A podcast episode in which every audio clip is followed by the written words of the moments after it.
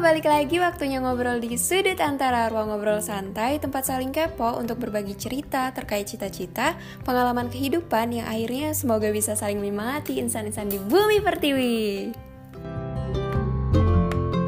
Halo, aku Dini. Aku Ana. Oke, jadi teman-teman pendengar sudut antara hari ini kita punya teman ngobrol. Um, Sebenarnya ini juga satu angkatan sama kita ya nak. Satu ya masih satu lingkungan satu alma mater juga. Yang aku iya, tahu ya, Reta ini menggerak suatu media yang mana media ini untuk share informasi motivasi untuk adik-adik kelas kita adik-adik yang ada di SMA untuk kayak bisa bantu mereka lulus di kampus impiannya masing-masing kayak gitu.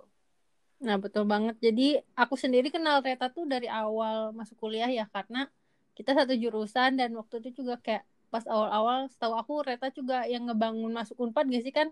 Iya kita kita juga sama satu kegiatan waktu itu ikut uh, program kreativitas mahasiswa dan ketemu juga gitu. Ya, pokoknya kayak Di banyak kegiatan lomba sebenarnya. Ya.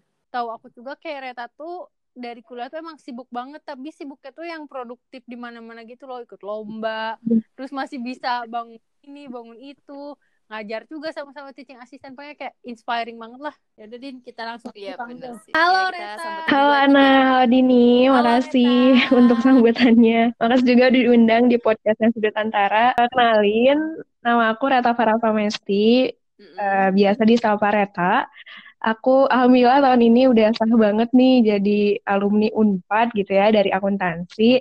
Dan makasih buat undangannya Sudut Antara.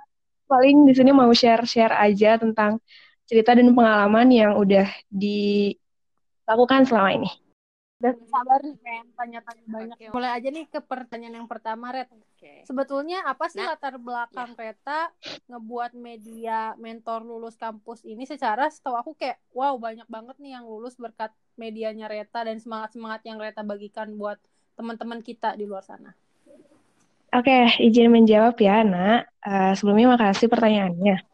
Jadi sebenarnya latar belakang dibangunnya mentor lulus kampus ini sebenarnya baru tahun 2020 ini sih, baru awal tahun. Jadi kayak di Januari gitu. Sebelum-sebelumnya Reta aktif di platform platform-platform pendidikan gitu kayak uh, pernah buat masuk Unpad, pernah buat knowledge.id gitu. Tapi itu sebagai co-founder aja gitu. Di mentor lulus kampus, alhamdulillah di sini sebagai founder. Dan latar belakang sederhananya adalah pengen bantu sih, pengen bantu dan memberikan kebermanfaatan yang luas. Karena Reta juga punya passion di bidang pendidikan, jadi uh, pengen bantu nih gimana adik-adik biar punya motivasi, biar punya in inspirasi, biar punya uh, apa ya pengetahuan lebih gitu sebelum masuk PTN karena Reta dulu ngerasain banget untuk mencari informasi sedetail, sevalid mungkin itu tuh susah gitu. Atau entah di zaman itu kan waktu itu belum terlalu booming kayak Instagram gitu ya. Kayak baru paling Facebook, terus paling googling sendiri gitu. Nah, kenapa sekarang ketika udah happening banget Instagram, happening banget YouTube, kayak gitu, kenapa nggak mencoba memulai gitu. Jadi gitu latar belakang utamanya, ingin uh, memberikan kebermanfaatan, yeah. ingin bantu adik-adik, sesuai dengan uh, harfiahnya juga kan mentor lulus kampus itu tuh uh, sebagai pembimbing, sebagai guru, hmm. sebagai tutor gitu ya. Membimbing uh, lulus kampus. Lulus itu kan berarti berhasil mencapai suatu ujian, uh, mencapai apa yang diimpikan, diharapkan. Kampus kampus tuh perguruan tinggi, nggak sebatas PTN aja gitu. Makanya kita nggak mendiskreditkan, aku ya maksudnya, aku nggak mendiskreditkan PTN, bukan mentor lulus PTN, tapi mentor lulus kampus. Karena perguruan tinggi nggak hanya PTN aja gitu. Karena PTS juga banyak kok yang bagus, akademi uh, apa sih?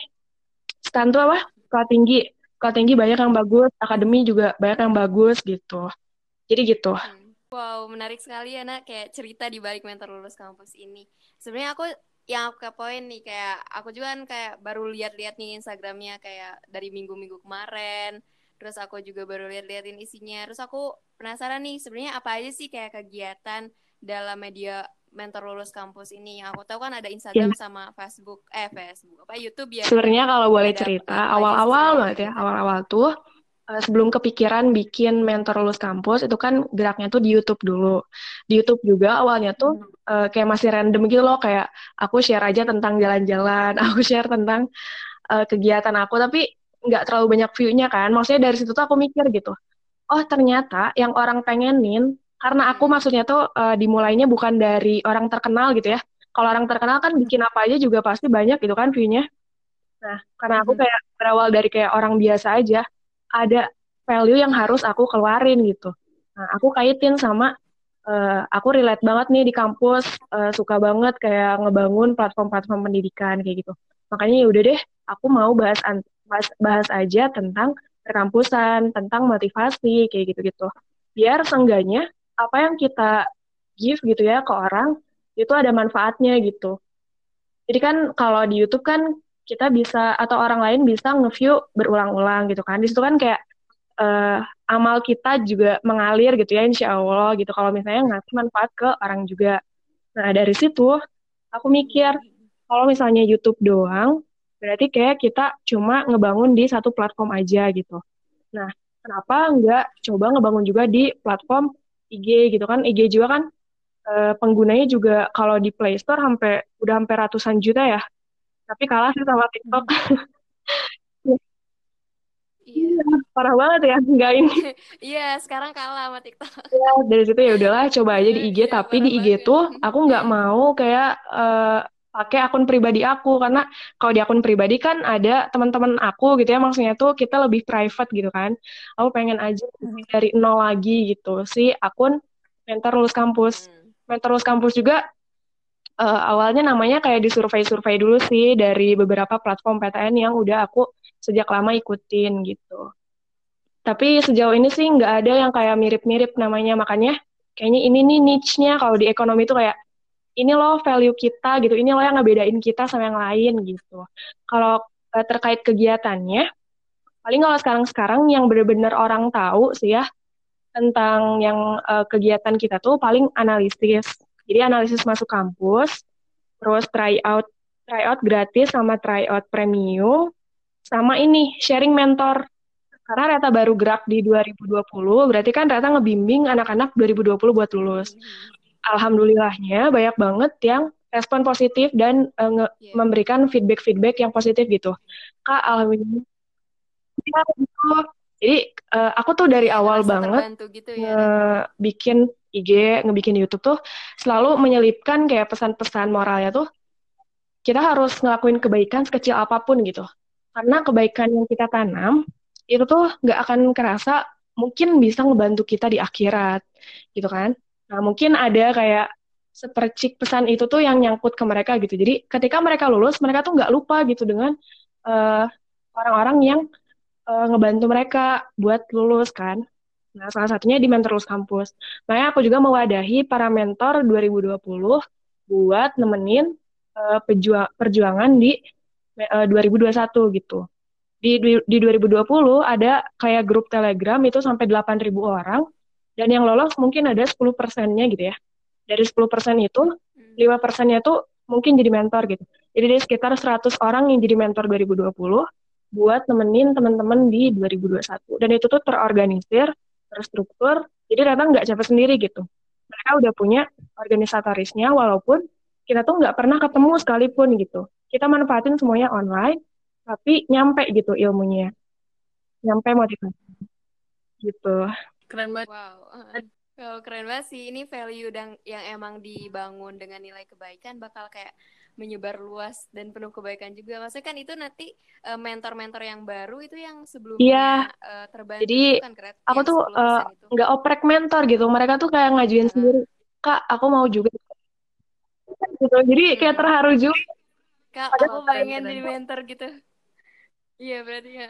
Iya jadi ya, mereka juga ya. jadi tertular gitu semangat. Ya, bahkan ada kayak yang beberapa juga bikin kayak akun kan, YouTube kan, yang uh, nge-share tentang perjuangan mereka ya nggak apa-apa gitu kan mereka juga sharing dengan platform hmm. yang mereka buat gitu bukan hmm. sebagai rival gitu tapi kayak oh iya nih uh, ternyata ada juga yang mau menggerakkan bergerak juga nih buat ngebantu adik-adiknya gitu sebenarnya value yang ingin disampaikan itu adalah gimana caranya ketika hmm. kita bantu orang orang itu bisa bantu yang lain itu sih sebenarnya yang kadang-kadang orang gak nah notice. iya itu uh, aku pernah baca buku kayak tentang leadership sih di mana ketika pemimpinnya itu dia kayak sacrifice buat karena kan ceritanya tentara ya tentara Amerika mm -hmm. dia sacrifice buat para anak buahnya dia di paling depan yang ketembak duluan pas makan ketika anak-anaknya belum makan dia kasih duluan pada akhirnya ketika si pemimpin ini tuh udah sakit banget malah yang lainnya yang banyak yang meninggal. Karena ngelindungin pemimpin ini pas ditanya di akhir kenapa kamu mau kayak gini? Karena sebelumnya dia aja berani mati untuk saya. Kenapa saya enggak? Jadi sebenarnya itu sih yang nilai yang harusnya kita tanamkan ketika saling membantu di antara orang-orang di sekitar kita. Betul. itu juga yang aku tanemin ke anak-anak aku yang aku belajar gitu yang aku belajar. Iya. Karena aku yakin gitu ketika orang-orang dengan mimpi yang besar kayak Reta terus Dini kan pengen ngasih kebermanfaatan kalau niat hmm. atau landasannya itu baik insya Allah lah akan selalu ada banyak jalan-jalan baik oke nih Red uh, ke pertanyaan selanjutnya nah kita kan tahu nih kalau misalkan dari mentor lulus kampus itu bagiin banyak informasi, motivasi terkait apa ya, kayak cara-cara biar adik-adik kita tuh lulus ke kampus impiannya masing-masing. Kalau dari yang Reta, Reta lihat ini, sebenarnya apa sih faktor terpenting yang harus dilakukan adik-adik ini untuk sukses ke kampus impiannya itu atau sukses diterima lah intinya? Oke, okay.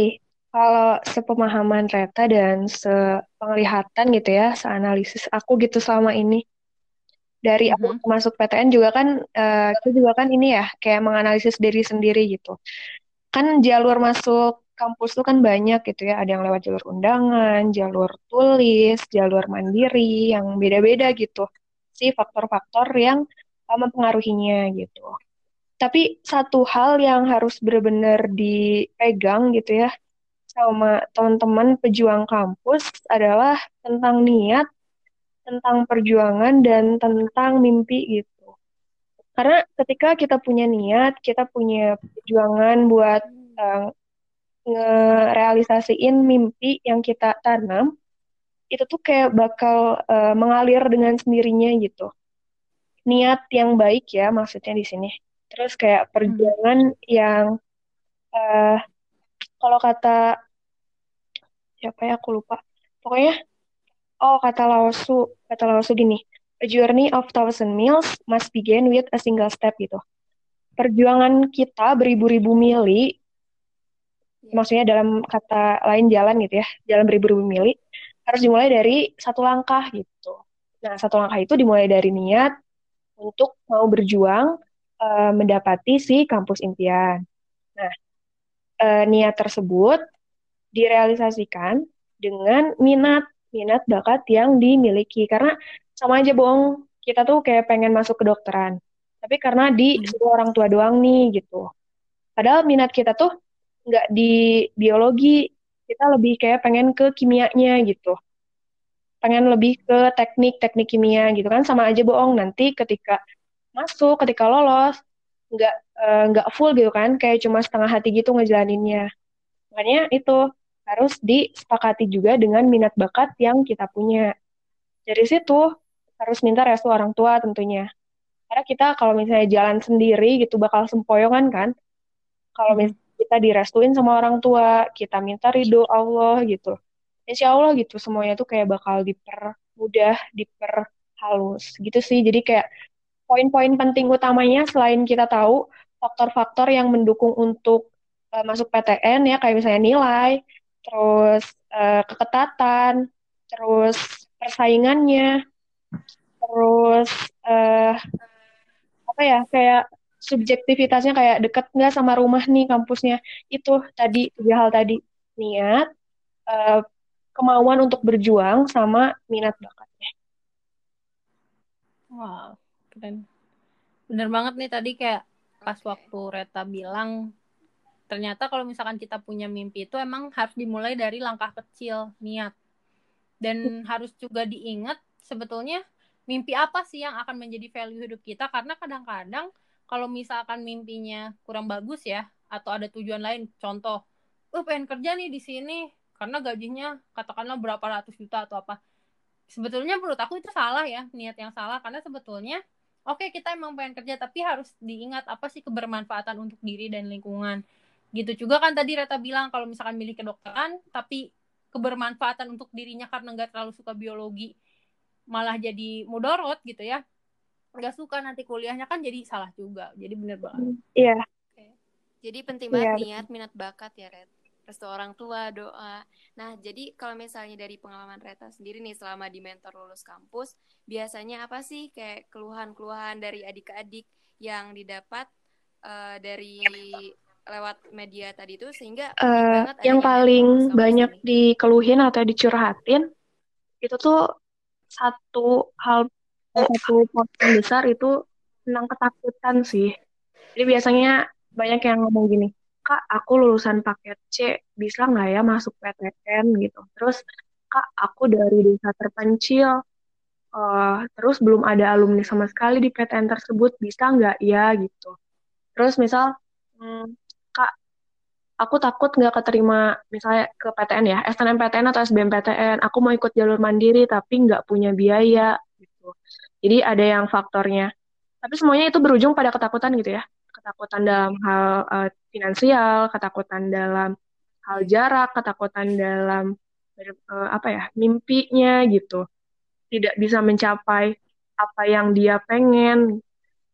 Nah, gitu sih banyaknya ke arah ketakutan, keresahan, kegelisahan gitu. Karena kan ketika kita masuk PTN atau masuk kampus dulu kan kayak gitu juga nggak sih kayak bisa nggak ya masuk jurusan hmm. ini gitu.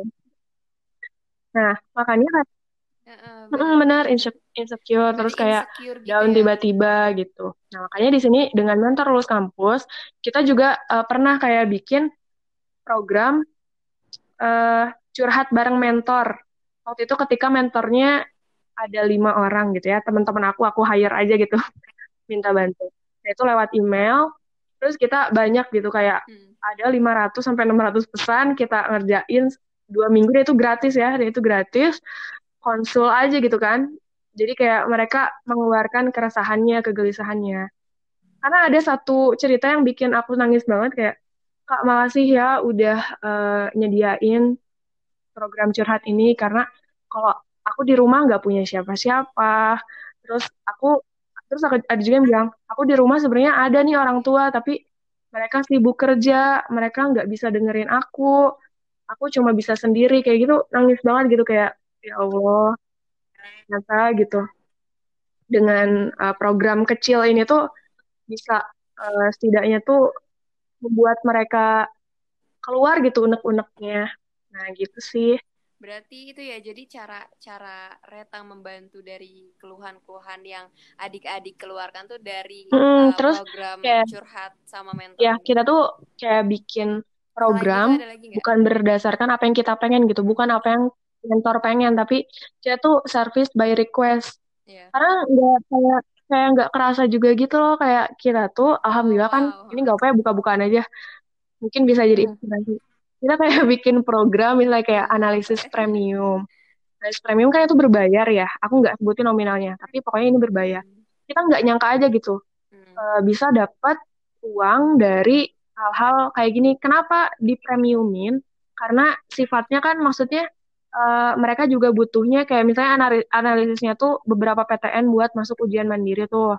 Nah itu kan kalau misalnya gratisan kan susah gitu ya waktunya kayak jangka waktunya juga susah. Makanya kita coba premiumin. Tapi mereka nerima-nerima aja gitu karena mereka butuh.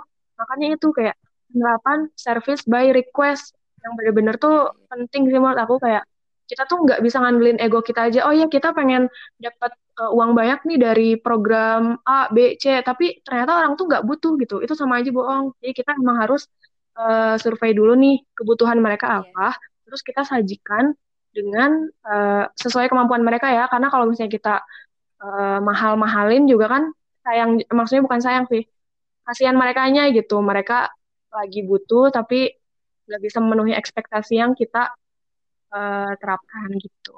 Keren keren. Udah hebat banget ya kayak. Itu pernah nggak sih ada ada di titik kamu tuh ngelola ini semua terus kayak aduh capek. Kadang-kadang mungkin ya mungkin karena aku aja pasti kalau ngerjain sesuatu kadang aduh butuh nih buat me time. Ada nggak sih saat-saat atau titik-titik tertentu atau selalu semangat karena emang niatnya buat kasih kebermanfaatan ini? Ya, sering banget, sering banget down karena di awal-awal banget ya, di awal-awal nge-YouTube, YouTube kan maksudnya aku sejauh ini tuh nggak punya editor gitu, jadi emang nge-edit sendiri, uh, bikin konsep sendiri, ngedit sendiri, upload sendiri, share sendiri, terus kayak bikin IG juga IG sendiri, sampai di titik pokoknya 60k gitu ya 60k uh, IG yang mentor los kampus aku minta bantu temen uh, jadi admin juga gitu. Nah, ketika ngerjain sendiri tuh emang super capek gitu. Cuma kayak inget perjuangan teman-teman adik-adik kayak hmm. ya mereka tuh butuh gitu bantuan kita. Tapi kita juga harus managing waktu kita kan. Kayak nggak mungkin kita tuh nggak bisa gitu memuaskan semua orang gitu. Iya benar. Sesuai kapasitas ya, kita aja. Nah, dalam arti kita juga kalau misalnya mau ngilang jangan ngilang banget gitu. Kita harus tahu kayak misalnya kan seminggu tujuh hari nih, ya lima hari lima hari kita uh, ini gitu lakuin kayak program-program. Terus dua harinya ya udah kita emang istirahat atau ini kan online gitu ya jatuhnya. Jadi hmm. mungkin uh, per tiga jam kayak buka buka sosmednya terus balas-balesin kayak gitu ada sih sering banget down tapi ya gitu sering inget aja kayak oh ya satu lagi nih pengen share uh, sering banget juga kayak banyak orang tua yang DM entah itu di IG-nya Meteorolog Kampus, entah itu komen YouTube, entah itu DM IG pribadi gitu kayak makasih ya Kak Reta katanya udah bantuin ngasih informasi, nganalisis kayak gitu. Itu bukan hanya uh, membantu anak saya, tapi membantu saya juga gitu sebagai orang tua yang membimbing anak pertamanya, misal kayak gitu, itu jadi kayak sedih banget gitu. Uh, yeah. terharu bahagia. Sebenarnya apa sih Red kayak mimpi yang diharapkan dengan adanya media mentor lulus kampus ini kayak selain uh, emang udah pasti kan kebermanfaatan, tapi ada nggak sih kayak yang pengen um, benar-benar capai ada gitu sih. dari sini? Jadi aku ngebuat akun ini juga based on melihat kesuksesan platform-platform lain ya. Nggak apa-apa nggak ya nyebut hmm. merek deh. Nggak apa-apa santuy-santuy. Hmm. Misalnya aja kalau misalnya Gak di uh, kalau misalnya kalian tahu di platform TO gratis itu ada namanya Cerebrum. Cerebrum itu yang buat tuh anak FTG Unpad. Sekarang followers IG-nya itu udah satu juta gitu ya. Maksudnya sebuah platform pendidikan yang notabene itu nggak terlalu diminati gitu ya sama orang-orang bisa gitu nembus satu juta followers dibanding sama kayak akun-akun receh, akun-akun kayak gitu gitu kan naikinnya susah. Hmm. Kenapa? Karena niat mereka tuh di awal pengen bikin TO gratis dan itu tuh membantu banyak siswa gitu kan. Mereka nilainya di situ. Walaupun emang ada yang kayak berbayarnya. Nah dari situ hmm, ada juga namanya akun workshop lulus PTN itu juga udah 500 ribu followers mereka tuh uh, bikin kayak analisis-analisis buat masuk kampus dan itu tuh notabene gratis juga gitu. Nah, kalau dari mentor lulus kampus sendiri, belajar dari platform-platform yang udah sukses, uh, targetnya, targetnya dalam, ini kalau misalnya nyebut kuantiti, kan kalau misalnya target, kita harus bikin kuantiti sama kualitas ya. Nah, kalau intinya mm-hmm. sih, pengennya di tahun ketiga atau tahun keempat ada kayak uh, dua sepuluh ribu mentor yang uh, diwadahi sama kita gitu gitu sih sama kayak uh, ada ribuan orang juga yang lulus karena program-program kita itu kan ekspektasi pencapaian yang kita uh, pengenin gitu dan tentunya kalau akun pendidikan sih aku yakin nggak akan redup gitu ya walaupun emang uh, ramenya tuh pas lagi seleksi masuk gitu ya banyaknya. Tapi uh, seiring berjalannya waktu itu kan bisa diselingin atau diimprove sama program-program uh, ini gitu ya yang membantu. Kayak misalnya dulu juga aku pernah bikin kayak privat privat ngajar online gitu. Privat ngajar online itu kan ngebantu mereka buat yang uh, pengen masuk misalnya UTBK gitu. Pengen ikut SBMPTN pengen ikut ujian tulisnya mandiri gitu. Jadi kalau value utamanya mentor lulus kampus ingin menghadirkan mentor-mentor berkualitas buat mewadahi yang tahun selanjutnya. Dan juga program-program lain seperti uh, tryout gratis, analisis gratis, lalu hmm, apa ya pemberian informasi misalnya lewat live Instagram kayak gitu sih. Walaupun emang uh, banyak dan mungkin prosesnya juga lama, tapi nggak apa-apa sih kita di sini menerapkannya bukan by kecepatannya gitu, tapi kayak lebih ke konsistensi dan ya itu tadi kebermanfaatan aja gitu. Ini menuju pak paket lengkap sih yang kayak dibutuhin adik-adik SMA untuk emang mewujudkan masuk ke kampus impiannya masing-masing. Aku nanya sebagai temen dari akuntansi ya. Eh, nah, untuk Reta sendiri, sebenarnya kayak aku yakin semua orang punya fokusnya masing-masing. Yeah. Nah, kan Reta sekarang karir ya, Mas. Kayak ya benar. nah, karena nanya-nanya ke aku kadang-kadang kan kalau mungkin ya generalnya itu dari akuntansi kita tuh harusnya ke KP atau ya. Aku juga sering banget nih yang nih tapi ya aku jelasin aja misalnya sekarang aku punya fokusnya masing-masing. Nah Reta nih aku jadi curious ke Reta. Reta sendiri sekarang dengan mengelola akun mentor buat bisa masuk PTN, buat bisa masuk kampus impian, terus punya juga akun-akun yang lain, punya kegiatan mungkin yang untuk memotivasi adik-adik. Ada nggak sih fokus lain yang pengen diraih Reta? Entah itu balance sama accounting atau mungkin malah sekarang jadi pengennya keluar dari bukan keluar dari akuntansi ya udah keluar. Keluar dari dunia akuntansi. Nah ini juga pertanyaan yang ditunggu-tunggu. Uh, sebenarnya dari dari awal masuk akuntansi kan punya latar belakang kalau suka gitu ya suka di akuntansi karena dari SMA tuh entah kenapa kayak emang pernah olim ekonomi jadi emang uh, berminatnya di akuntansi. Seiring berjalannya waktu di kuliahan ternyata punya teman-teman yang satu satu visi misi di dunia pendidikan yang notabene-nya nggak ada sama sekali uh, relate-nya gitu ya sama akuntansi ya tetap dijalanin aja karena kan uh, ketika misalnya kita punya fokus karir, kita punya apa ya sampingannya gitulah ya istilahnya gitu. Tapi kayak hmm. sekarang after kampus ngelihat kenyataan kayak gini uh, fokusnya tuh masih kayak 50-50 gitu sih nak. Kayak Reta kan kemarin juga sempet nih ngajuin ke KAP ini nggak apa lah ya buka-bukaan aja. Udah dua KAP tuh udah dua KAP dan nggak lulus. Yang satu KAP lulus sampai tahap uh, wawancara cuma gara-gara online jadi gimana ya ngerasanya kayak nggak expect aja gitu sama si sistemnya. Terus yang satu lagi emang susah banget soalnya nggak terlalu nyiapin. Ini ada satu KP lagi yang mau disiapin tapi nggak tahu deh jodoh apa enggak. Tapi kayak aku mikir gitu ya. Uh, mungkin ya, mungkin ketika ngajuin dan nggak lulus itu bukan berarti kita tuh bodoh, bukan berarti kita tuh nggak sesuai sama expect mereka, tapi emang kualifikasi kita tuh bukan untuk jadi audit gitu, bukan jadi auditor. Jadi uh, sekarang sih fokusnya ternyata pengen kemarin kan ini ya baru kayak selesai juga di salah satu BUMN masih nunggu panggilan itu. Pengennya tetap tetap ada juga gitu akuntansi akuntansinya kayak sayang banget aja gitu empat tahun. Uh, tapi nggak ada gitu seberkas apa pun uh, berkarir di dunia akuntansi. Nah tahun depan sih pengennya pengennya sih uh, ini nyoba nyoba S2 semoga bisa lah ya. Pengennya kayak di dunia ngajar aja gitu. Tapi sekarang tuh alhamdulillah Reta udah jadi kayak pengajar online gitu di salah satu platform yang mirip-mirip kayak ruang guru gitu.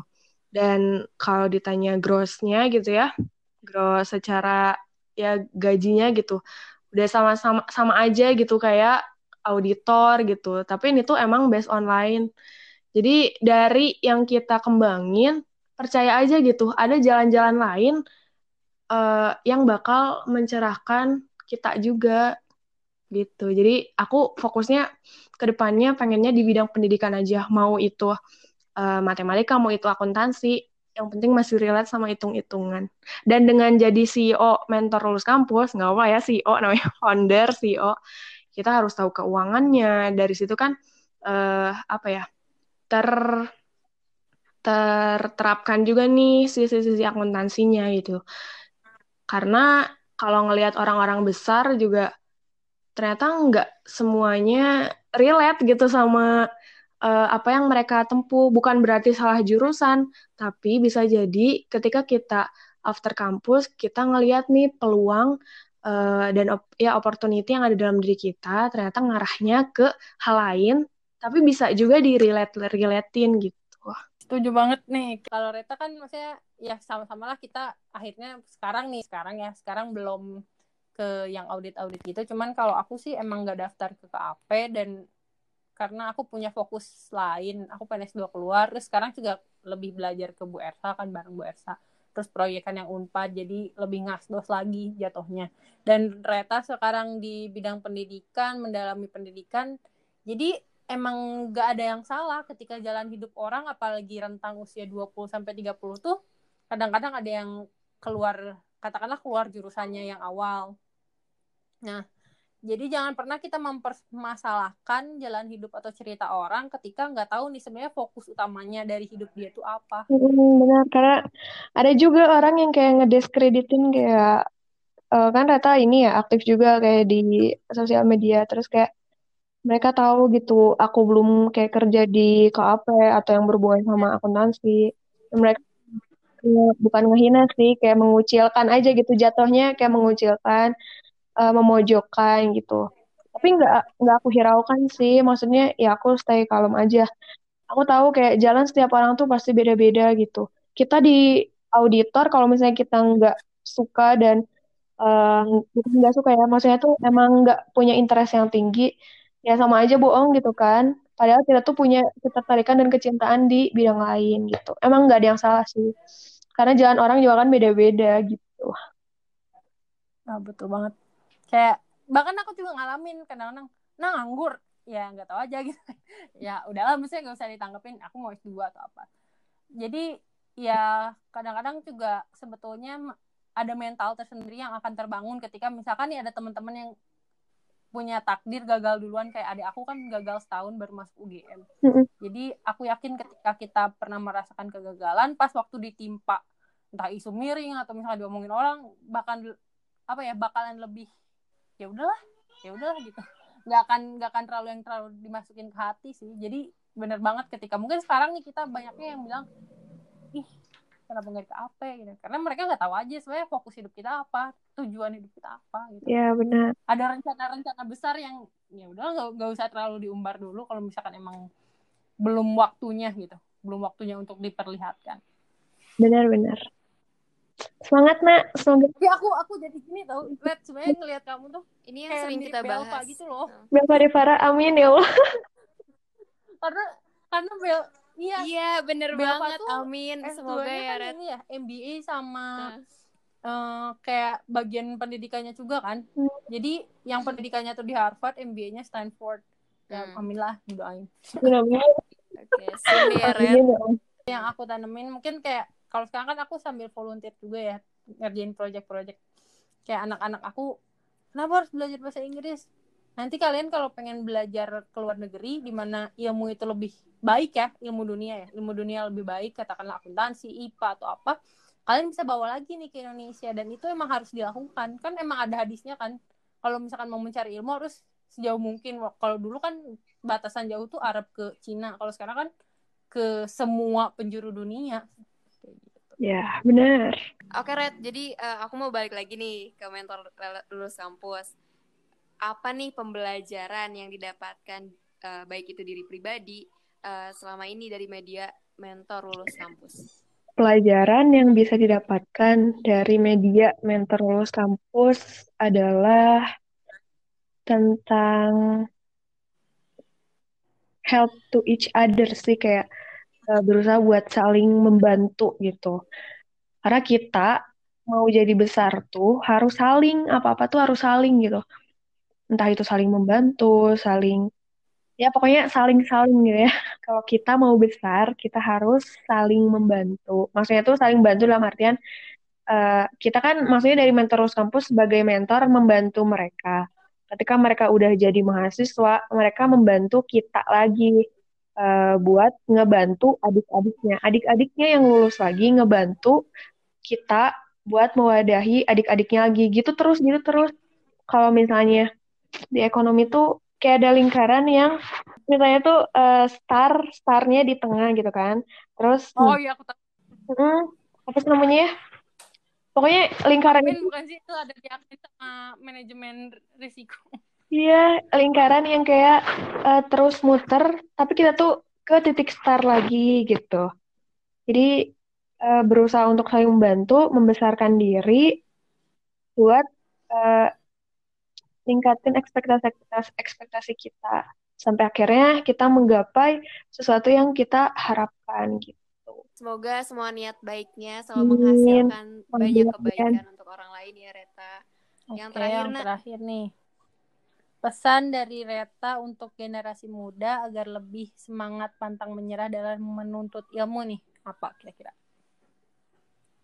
Hmm, pesan dari Reta buat semua generasi bangsa depannya adalah jangan pernah berhenti berproses ketika kita ada di satu titik yang bisa kita katakan berhasil atau di satu titik down, di satu titik kita diem atau gini-gini aja gitu ya. Kita harus terus berproses gitu. Kita rencanakan aja apa yang akan terjadi ke depannya. Kita belajar dari masa lalu. Kita uh, coba buat nge-breakdown uh, harapan-harapan ke depannya dengan implementasi langkah-langkah kecil yang tadi bisa dilakuin saat ini, hari ini, dan oleh kita sekarang juga gitu. Karena percaya dari langkah-langkah kecil itu, dan saat ini, walau sekecil apa pun, kita bisa gitu ngeraih apa yang kita inginkan, walau setiap orang tuh punya waktu yang berbeda-beda, punya proses yang berbeda-beda, tapi percaya bahwa semua hasil itu uh, tidak akan mengkhianati proses yang kita lakukan. Aku juga sangat percaya gitu ketika sekarang kontribusi Reta yang Reta bangun dari nol sampai aku lihat terakhir udah 60 ribu lebih ya followers. Alhamdulillah dan itu nggak beli nggak beli followers itu organik. Iya. Emang berarti banyak banget yang merasa terbantu dari platform media platform atau media mentor lulus kampus ini. Dan benar banget kata Reta, suatu kesuksesan besar itu pasti diawali dengan langkah-langkah kecil dulu ya Red. Jadi buat teman-teman pendengar jangan lelah untuk berproses karena setiap proses yang kita lakukan apalagi kita niatnya baik gitu tidak akan pernah uh, apa sih hasilnya itu tidak akan pernah mengkhianati proses-proses yang kita lalui kayak gitu ya Red mungkin kurang lebih. Ya semangat terus aku yakin kalau amal baik yang ditebar oleh Reta sekarang akan berganti dengan kebaikan-kebaikan yang lebih besar di masa depan.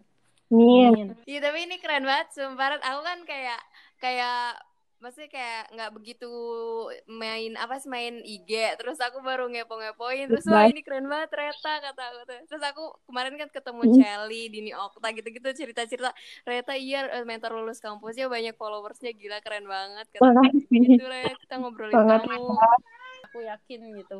Kamu pasti jadi orang besar lah nanti di masa depan. Iya. Aku aku yakin sih ini mentor lulus kampus bakal lebih besar lagi. Soalnya emang antusias iya adik-adik uh, kita gitu. Banyak orang yang pasti amin, amin. butuh media oh. seperti ini Ren. semangat berproses semuanya. Tungguin di episode selanjutnya ya